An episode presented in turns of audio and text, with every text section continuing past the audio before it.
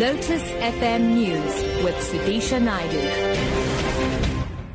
It's six o'clock. Good morning. President Jacob Zuma is expected to deliver the keynote address at the start of the ANC's KwaZulu Natal conference today. Delegates are expected to elect the new provincial leadership at the conference, which is being held at the Royal Showgrounds in Pietermaritzburg. Sanele Buthelezi reports. About 1,300 delegates are expected to gather for the three-day conference, which starts today. Security has been tightened to ensure that only accredited people are at the venue. ANC National Chairperson Baleka Mbete is to open the conference this morning, while President Jacob Zuma is expected to deliver an address in the afternoon. But the most anticipated part by many is the nomination and election process of the top five leadership.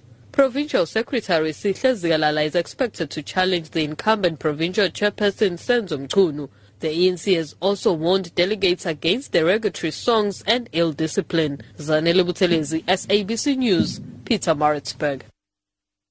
U.S. President Barack Obama has formally notified Congress that he plans to cut South Africa's access to trade benefits for its farm sector in 60 days. This follows a long-standing fight over barriers to U.S. farm exports.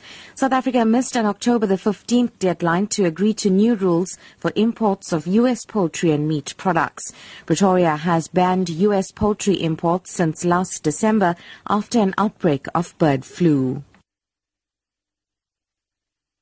United Nations Refugee Agency spokesperson William Spindler says that the European Union needs to prepare for the escalating influx of migrants. This after the European Union released figures that indicate that up to 3 million migrants could arrive in the EU by the end of next year.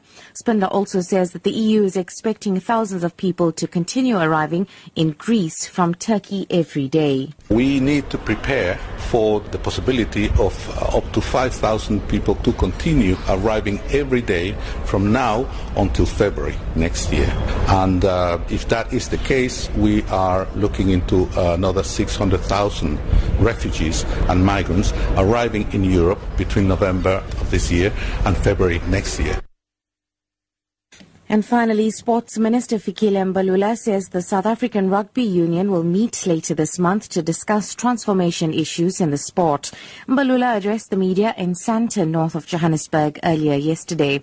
He warned that if a transformation target of 50% representation was not met for the Springboks, his department would take action against SARU. Mbalula says that people recently raised concerns about a lack of transformation in the Springboks. People have raised concerns, especially about about the Springboks. We have had to navigate through that and get to the point where in which we're number three, our team did very well in the World Cup. And we can even do better and win the World Cup going forward. We need to be sober and then implement our agreements and at the same time ensure that all of us are held accountable. On the 15th, SARU will meet, make an evaluation with regard to rugby and take decisions that will have a long-term impact on sport of rugby in South Africa. We are on track in implementing our plans and hold those who are supposed to be held accountable. Top story President Jacob Zuma is expected to deliver the keynote address at the start of the ANC's KwaZulu Natal conference today. For Lotus FM News, I am Sudisha Naidu. I'll be back with news headlines at half past six. It's over now to Matthew Viren with